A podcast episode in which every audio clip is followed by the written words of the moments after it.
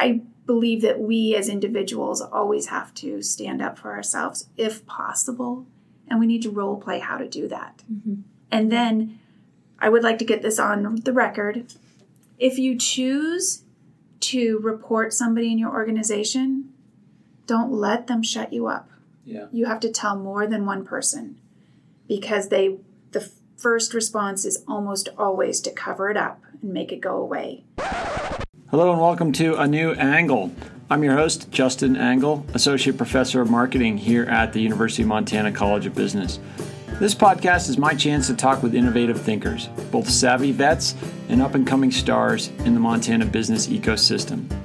My goal with these conversations is to dig deep into how these people think, to understand how they view the world and conceptualize the opportunities it presents. Let's go. Hello and welcome back. Thanks for tuning in. This is an exciting time for this podcast. Our first two episodes were fairly well received. We appreciate all the encouragement. And for all of you who've listened to those episodes, thank you for listening. Thank you for your comments. Thank you for your suggestions. And if any of you have any ideas as to how we can make this uh, enterprise better, don't hesitate to reach out. You can email me at a new angle at umontana.edu. I look forward to hearing from you. Along those lines, the early days of a podcast are super important for getting the podcast an audience. So if you're willing, we encourage you to share the podcast. We encourage you to rate it, to review it, and to subscribe on whatever platform on which you're listening. Those things are important in this world that's driven more and more by algorithms. So if you're so inclined to share and rate, review, please do so. And along those lines, a new angle is pleased to announce actually, we're more than pleased. We're totally stoked to announce that we have a first sponsor. Consolidated Electrical Distributors has stepped up as the first sponsor of this podcast, and we are overjoyed. That's going to give us great opportunities to improve the show, to improve the sound quality, to get better guests, all those things to improve the experience for you. So, thanks so much to CED. A little bit about CED Consolidated Electrical Distributors is one of the largest electrical wholesale supply companies in the country with nearly 600 locations nationwide. CED is a privately owned business to business wholesale company that distributes just about every piece of equipment that keeps your lights on, your energy flowing, and your lifestyle comfortable. Now, CED has been a huge supporter of the University of Montana and the College of Business. In fact, they've hired many of our students and those students go through CED's tremendous training program. If you're interested in learning more, go to www.cedcareers.com and check out some of the amazing opportunities there. So, thank you to CED. Glad to have you on board. Now, shifting gears here to today's topic. You know, we, we had to shift up the schedule a bit. I was scheduled to have uh, new UM President Seth Bodnar on today, um, but we pushed that one back um, because the recent news uh, that struck our community this week made us rethink our schedule.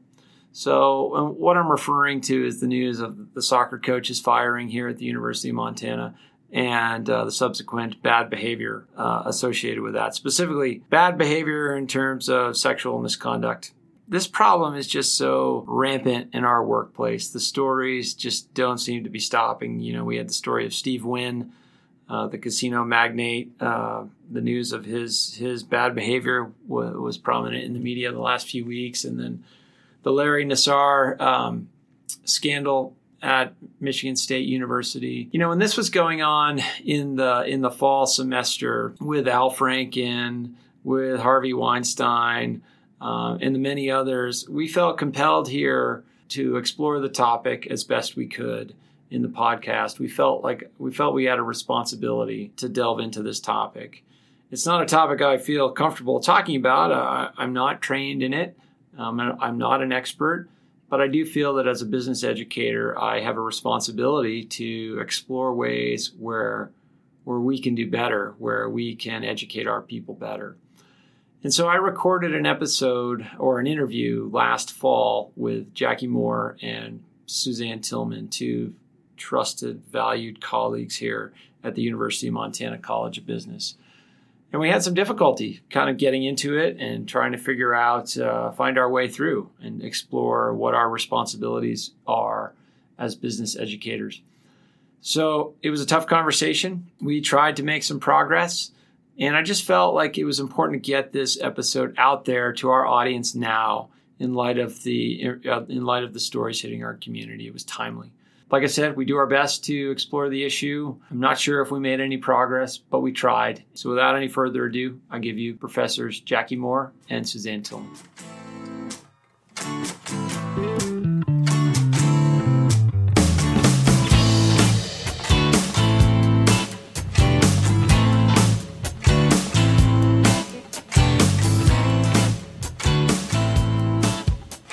Okay, so I'm here today with Professor Suzanne Tilleman, and Professor Jakki Mohr, two close colleagues and dear friends. Thank you both for coming on the podcast. Thank you for having me. Yes, you're welcome. Thank you for asking. Yeah, so today is a little bit different. It's a difficult topic, um, one that uh, the three of us have talked about at length that we're not particularly comfortable talking about, and that's the issue of sexual harassment, sexual misconduct in and out of the workplace, prominently by men in positions of power. And um, if we're uncomfortable talking about it, students, people trying to get ahead as young workers in the workplace, they have to be really struggling. So I think we as business educators need to wade into this, not wade into this topic, lean into this topic, be leaders, and figure out how to do things better. I don't have the answers. I don't really have uh, a strong sense of how best to talk about it, but uh, I wanted to start out by engaging both of you. We're sitting here on a Thursday afternoon. The news of Al Franken retiring or resigning from the Senate has just dropped, which is kind of an appropriate backdrop for this conversation. I guess first off, it's easy for me to sort of be shocked at a lot of the news. And then I start to think, like, is that shock appropriate? And I thought I'd start off with that. Like, do you find this spate of stories in the media prominent, mostly men? Is it shocking, or is this, uh, how do you respond to it? I think it is shocking in the fact that something is finally happening. Okay. That is the shock to me because this has been going on for generations. I can recall my days working in Silicon Valley 30 years ago where the gender based harassment and bias and discrimination was just part of the culture there. And here we are 30 years later, and finally people are talking about it. But we know in the tech companies that the bro culture is something that has continued to be scrutinized. We're seeing highly visible celebrities and politicians finally taking accountability for this, I would like to see the same level of accountability in the workplace where the conversations have not been as i don't know what the right word is uh, above the table uh, you know on the table. Um, it's still a hidden part of the culture. Right right i'm surprised at the attention it's receiving and the reaction a lot of that though is due to the quality of reporting that was done around these mm. individuals because the reporters didn't come forward with the name of one accuser they came forward with the name of 12 accusers with with repeated patterns of behavior that made the individual accuser credible, which is sad.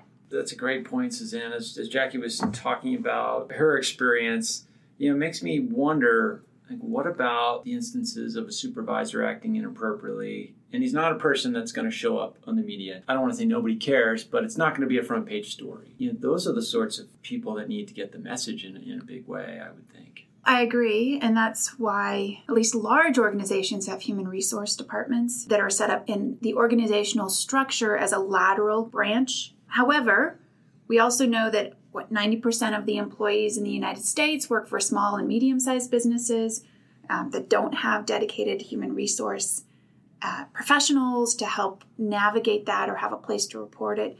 And so I think that's more difficult. Okay. The other thing that I find is interesting and difficult about this is how hard it is to talk about. Yes. And I think that there are a couple reasons for that difficulty. One is that sometimes people don't even know they're acting inappropriately or inoffensively because they don't see the problem. And when you have this sort of tacit sanctioning of behavior that makes some other class of people uncomfortable, it's really hard to surface because people get defensive very quickly. and they start to say, well, that's not what I meant. And we get back to this issue where what you intend is different than the way that it's received.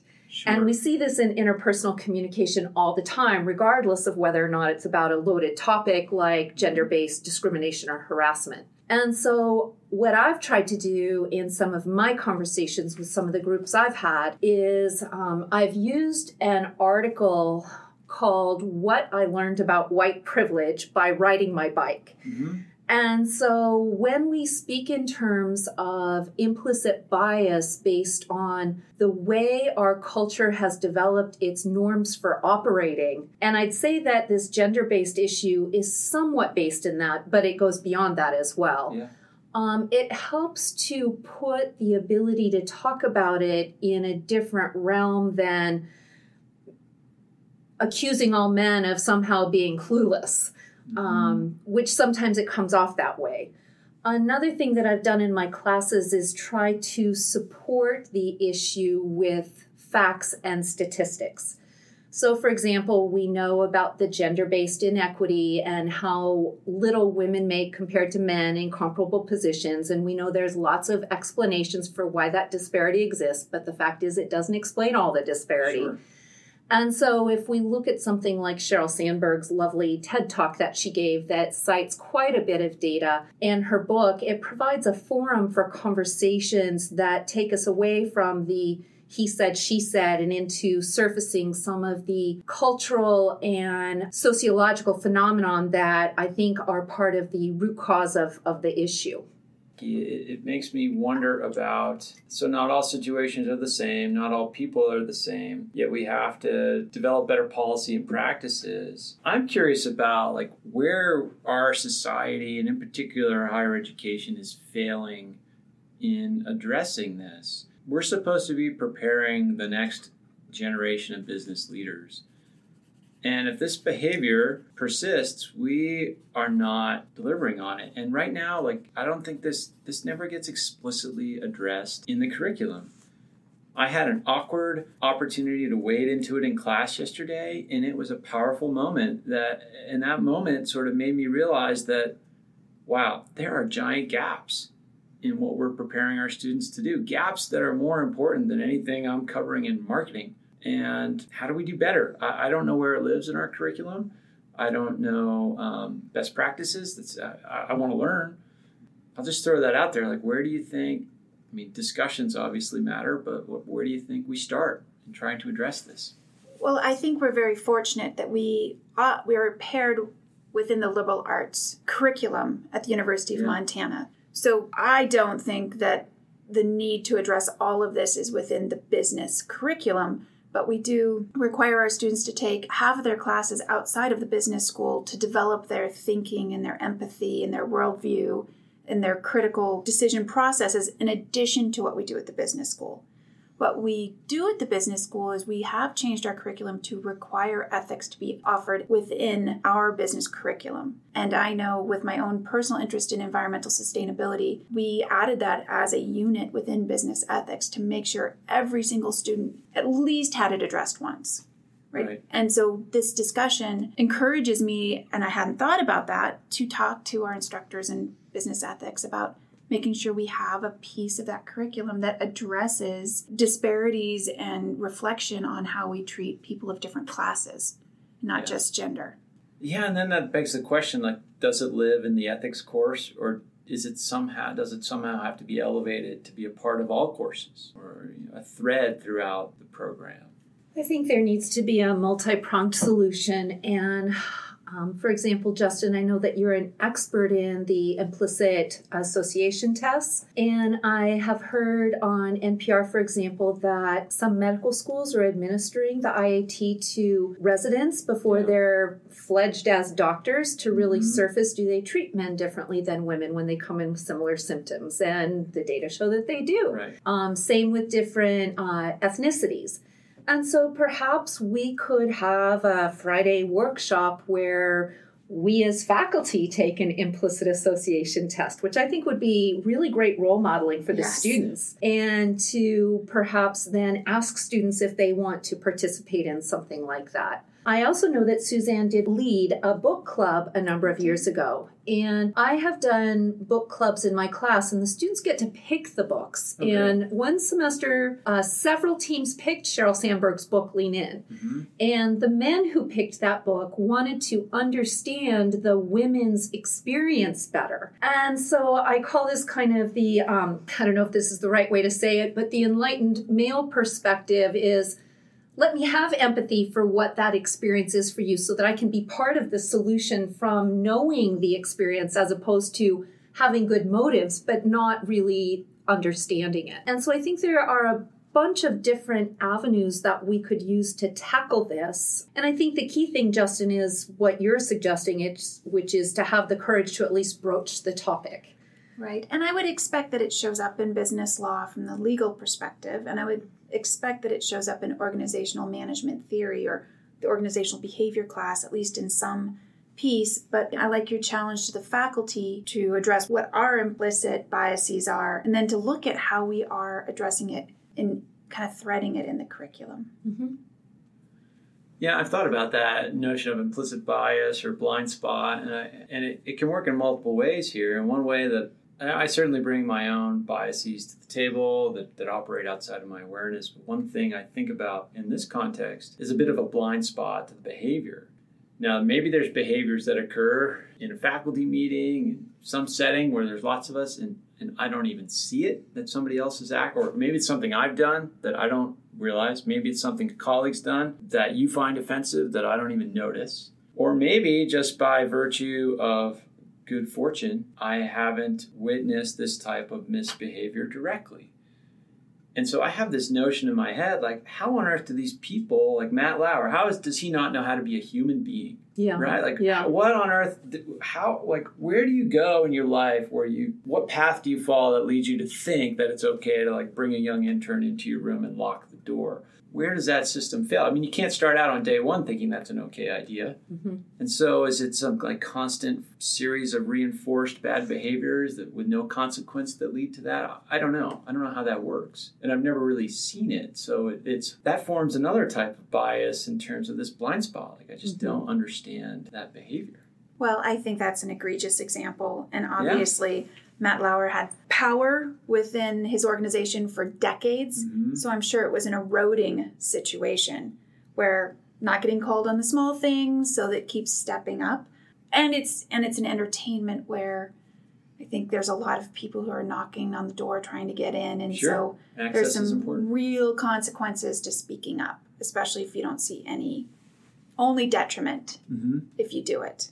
I hope none of our students are ever in that situation to me, that's such an extreme example. I think our students are more likely going to be in that exposed to these gray areas. Was that harassment or not? And what do I do about it? And who do I talk to? And should I be offended or is this just normal work behavior? Mm-hmm. But I think those are yeah way more difficult, at least for me, even when I was 20, than having somebody lock a door on me. Yeah, I mean, so and you... touch me. If somebody truly touched me, there'd be something to group to to complain about. Right. Right. But it's the the eroding of your legitimacy in the organization, um, and the jokes that are have many many slices that I think are more common and harder to address. And I would suppose if you don't sort of play along with those cultural norms, you miss out on opportunities. It can depends on the organization, yeah, yeah. right, and and how central the protagonist, sure, antagonist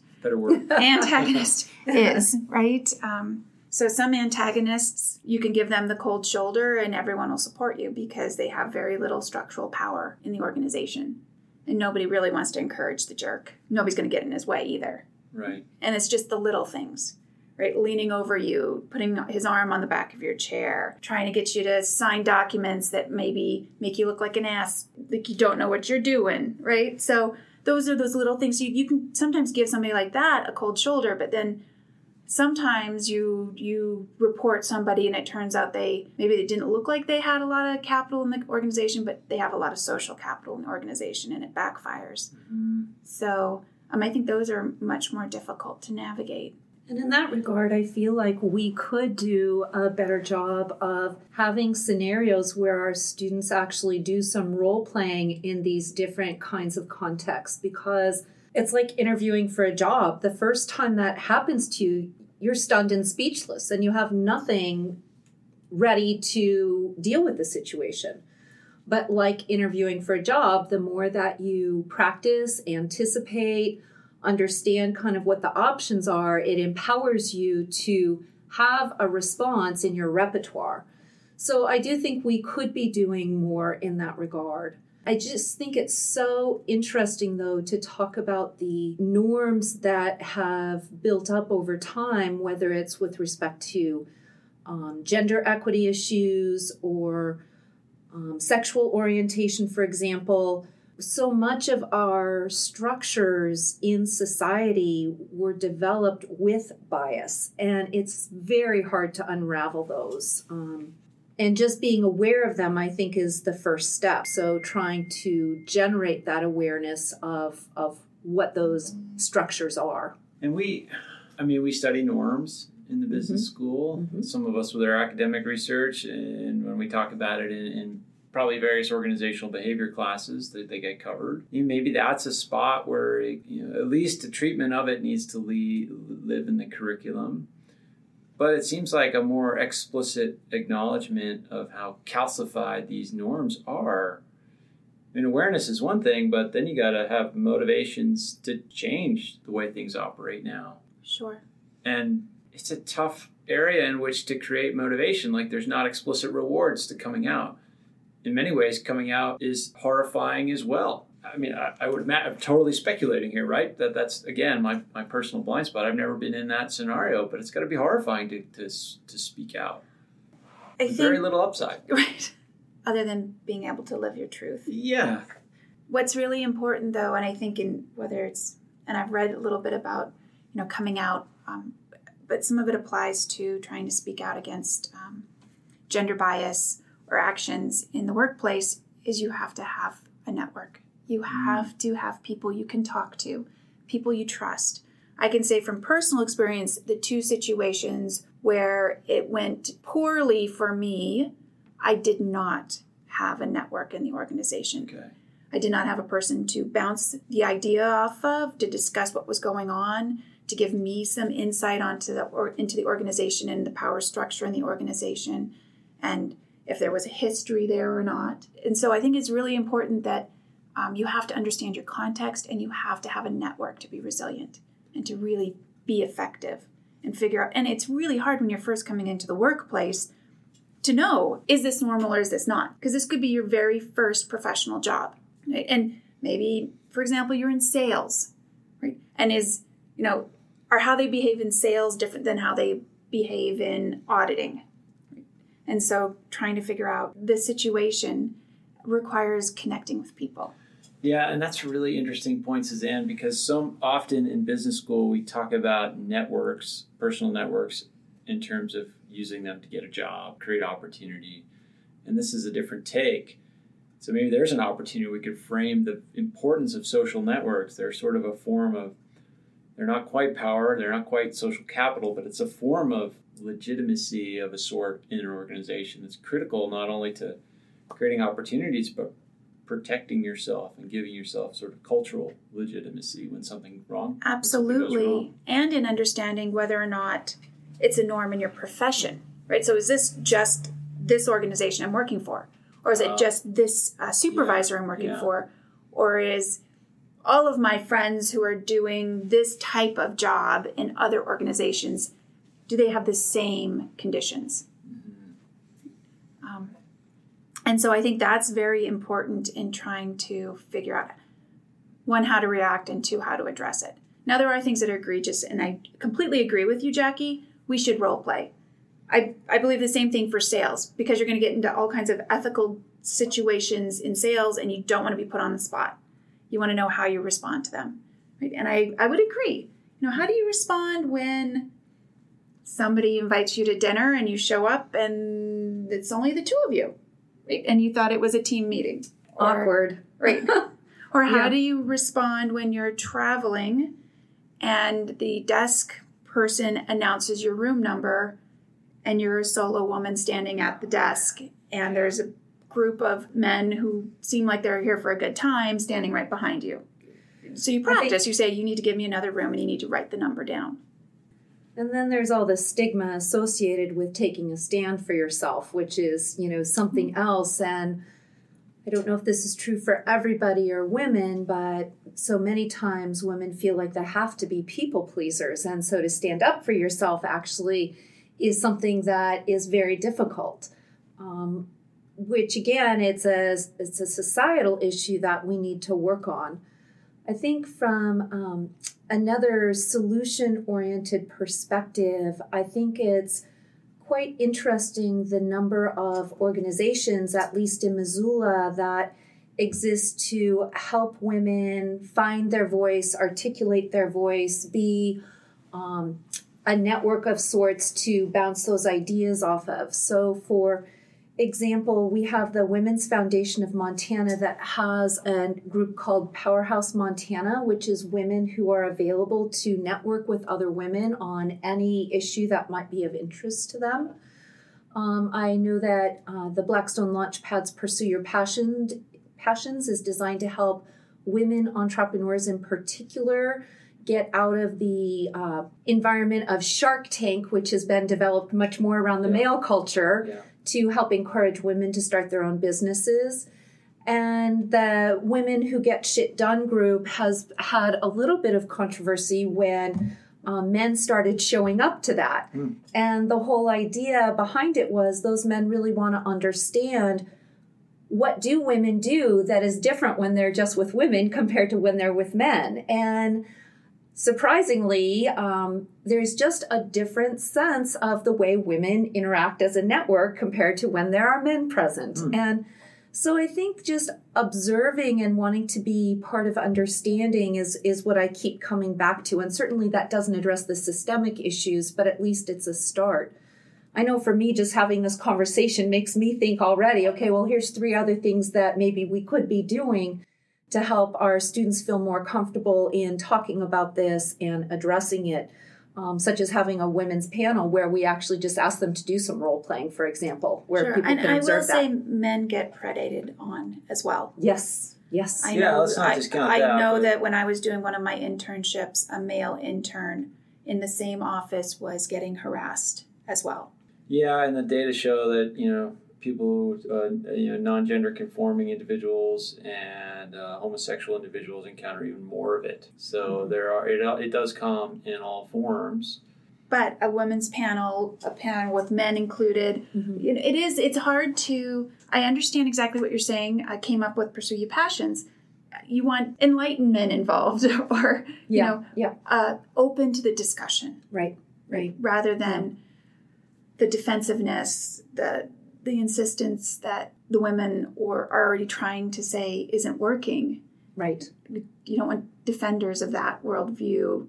It makes it harder to make the conversation move forward. And I, I always go back to also so much of this is rooted in how children are raised, what is normalized in their house. I was shocked once when one of my son's friends brought a Playboy magazine over. I was like, no, that doesn't fly in our house. And yeah. so I was going to call his parents and talk to him. And I was told very quickly, that's normal in his house. I don't think you want to take that battle on. And um, so some of this, you know, when you get back to the Matt Lauer, how did it escalate to that yeah. point? I always go back to what were the norms in that household? Mm-hmm. Um, I think it's really important we tell our women that no means no I think for men, they need to know that no means no too, and they're as entitled to say no as a woman is. Um, yes, yes. I would. Ex- I mean, I think we need to tell our boys and girls like it's got to. I mean, my daughters are five and uh, six and almost eight now, and I think we're maybe too late. Like we gotta. We talk a lot about you know you make your choices with your body, and and but I think we need to be more explicit and I've been trying to read more and learn more about this. But yes, yeah. it has to be. I mean, that's that's kind of like the foundation of this. I and I've said to my son, you know, we always tell our boys, you need to respect what a woman says, and then I say to my son, you have the right to say no if somebody's being aggressive to you. Yes. Um. Well, and that uh, ties into something uh, in talking about strategies with for our students, either if they're interning or they're going out into the workplace, I have had people reach out to me that when they've been in an uncomfortable situation, and my I always ask, what did you do to address this? Right? Because I know there's a lot of fear, but they have you have to stand up for yourself. Okay. Right? You have to I mean, maybe you're in a situation where you can't or you're frozen and that's different. But to repeatedly go into a situation where you're uncomfortable and have never said anything to that person directly, I think makes it very difficult to then go to another person in the organization. I mean, you can if it feels very dangerous, but many times these are small slights yeah. that build up over time, and chances are the person doing it doesn't even realize it, right? And if you can, if we can practice ways mm-hmm. to let the person you're dealing with know that you know that makes me feel uncomfortable because it implies that i'm not as competent mm. as a man many times they'll stop it, it's just like i didn't know and then they might get a little sensitive and weird around you for a while but i, I mean we do but that means the person's learning and processing i suppose yeah so and i know that there's in many cases that doesn't work in many cases if a person's really being aggressed on the the the fear response yeah. makes it impossible to address directly what's happening. Um, but the things that have my students, 90% of the things my students have talked to me about are more minor slights that build up over time that and the side comments and i believe that we as individuals always have to stand up for ourselves if possible and we need to role play how to do that mm-hmm. and then I would like to get this on the record. If you choose to report somebody in your organization, don't let them shut you up. Yeah. You have to tell more than one person because they the first response is almost always to cover it up and make it go away. And if and then once you've reported it once, your career is already your neck is already out, your career is already getting looked at, and so once you choose, you got to keep saying it to enough people that doesn't get covered up as much as you possibly can.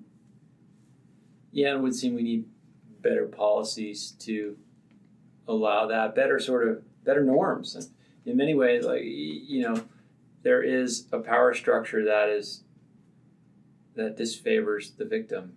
Mm-hmm, it does in a way. There's so many disincentives to coming out, and we have to move toward a system where I mean, we have this sort of justice ethic of innocent until proven guilty, but I think that might be failing us in this instance. There's so many reasons why we should believe the victim. The data overwhelmingly support the fact that victims are telling the truth. And to me, like that has to be built into the system we use to evaluate these these instances. And my hope is that you know, if we circle back to where we started, you know, this problem has been so entrenched in society and business and government and all sorts of contextual domains for so many years that I think talking about it alone is insufficient. Um, and I don't know where the right way to address norms and the systemic issues, where that lies.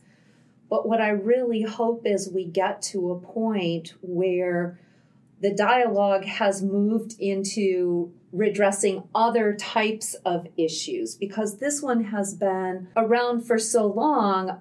I want to be hopeful as opposed to not hopeful that in 30 more years, we're still going to be having the same conversation about gender equity and imbalance. Right. And hopefully, we can be dealing with poverty and equity and you know access to health care and things that it seems that as a society we should be the gender conversation should be moot at some point because we need to be addressing these other I don't want to say more important issues, but I just keep hoping the gender conversation at some point will be addressed. I don't know if I'm saying that very well. No, I get what you're saying. You're sort of implying like if it's true that the what if it was it the arc of history bends toward justice. Is I don't know if that's quite this the. That sounds this- nice. this- okay, well, I didn't coin that term. Um, but if you believe that, then you would. That implies that at some point the conversation's done. I mean, I think constant vigilance. Things might improve, certainly in a nonlinear way. But I think that maybe to ensure that the conversation gets more complete, that we have to have constant vigilance. Yeah, but maybe if we get to a point where we have 50% women in government leadership and 50% women in business leadership, and we have 50% men at home helping raise the children.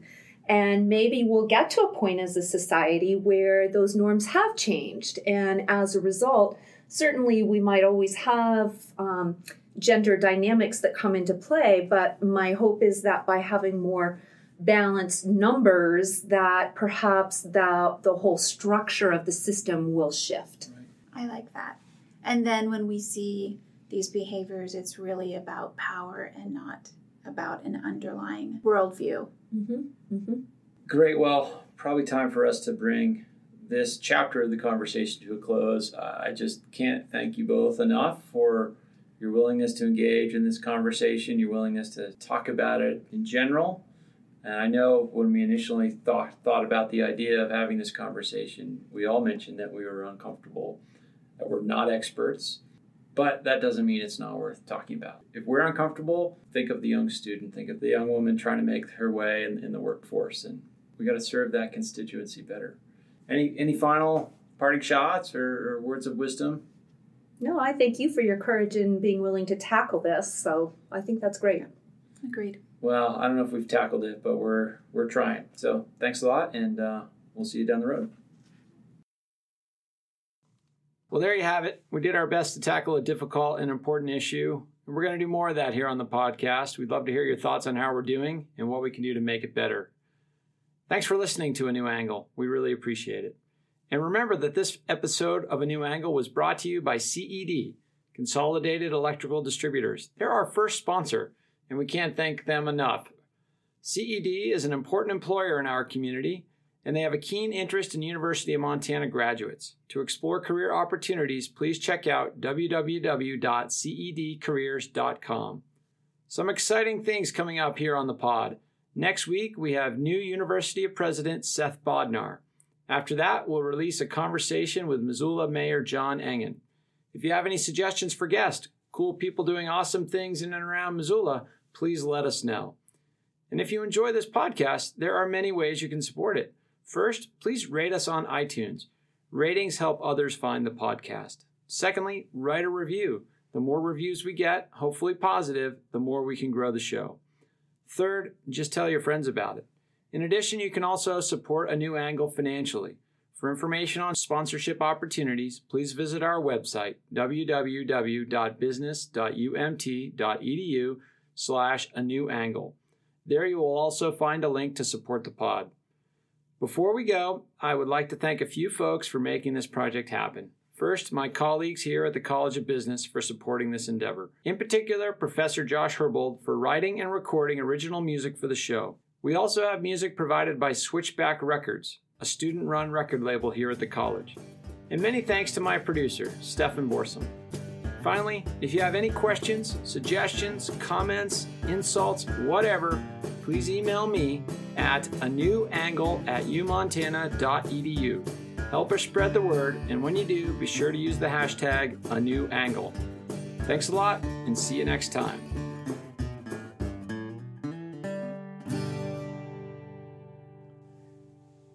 All right, special bonus for those of you that tuned in all the way to the end. I am here with Ainsley Angle. Ainsley, thanks for coming on the podcast. I'm glad to be here. You're glad to be here. So, lots of things we could talk about, Ainsley. First of all, and what do you want to do when you grow up? I want to be a veterinarian. A veterinarian veterinarian. Why do you want to be a veterinarian? because I care about animals and I don't like them getting hurt. That's a great answer, Ainsley. Where do you want to live when you grow up? In Missoula, In Missoula?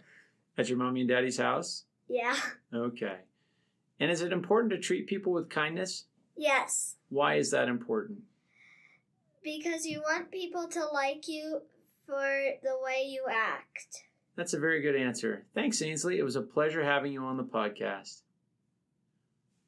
You gotta say thank you now or something. You're welcome. Thanks. You're welcome. Okay. Thanks, guys. See you next time. Your favorite. Ainsley wanted to redo, so we are back. You asked me to ask you what animals are your favorite. So, Ainsley, what animals are your favorite? Uh, kittens, pandas, seals, um, owls, and um, I and dogs. So, kittens and pandas. You have a kitten that looks like a panda. Wow. Yeah, Is that what's that cat's name? Crookshanks. Crookshanks. Where's the Crookshanks name come from? from Harry Potter, and you're the one who's reading it. That's right. What book are we on? Um, book six. I mean, yeah, we finished it. It's on seven. Seven. And is seven the last book? Yeah.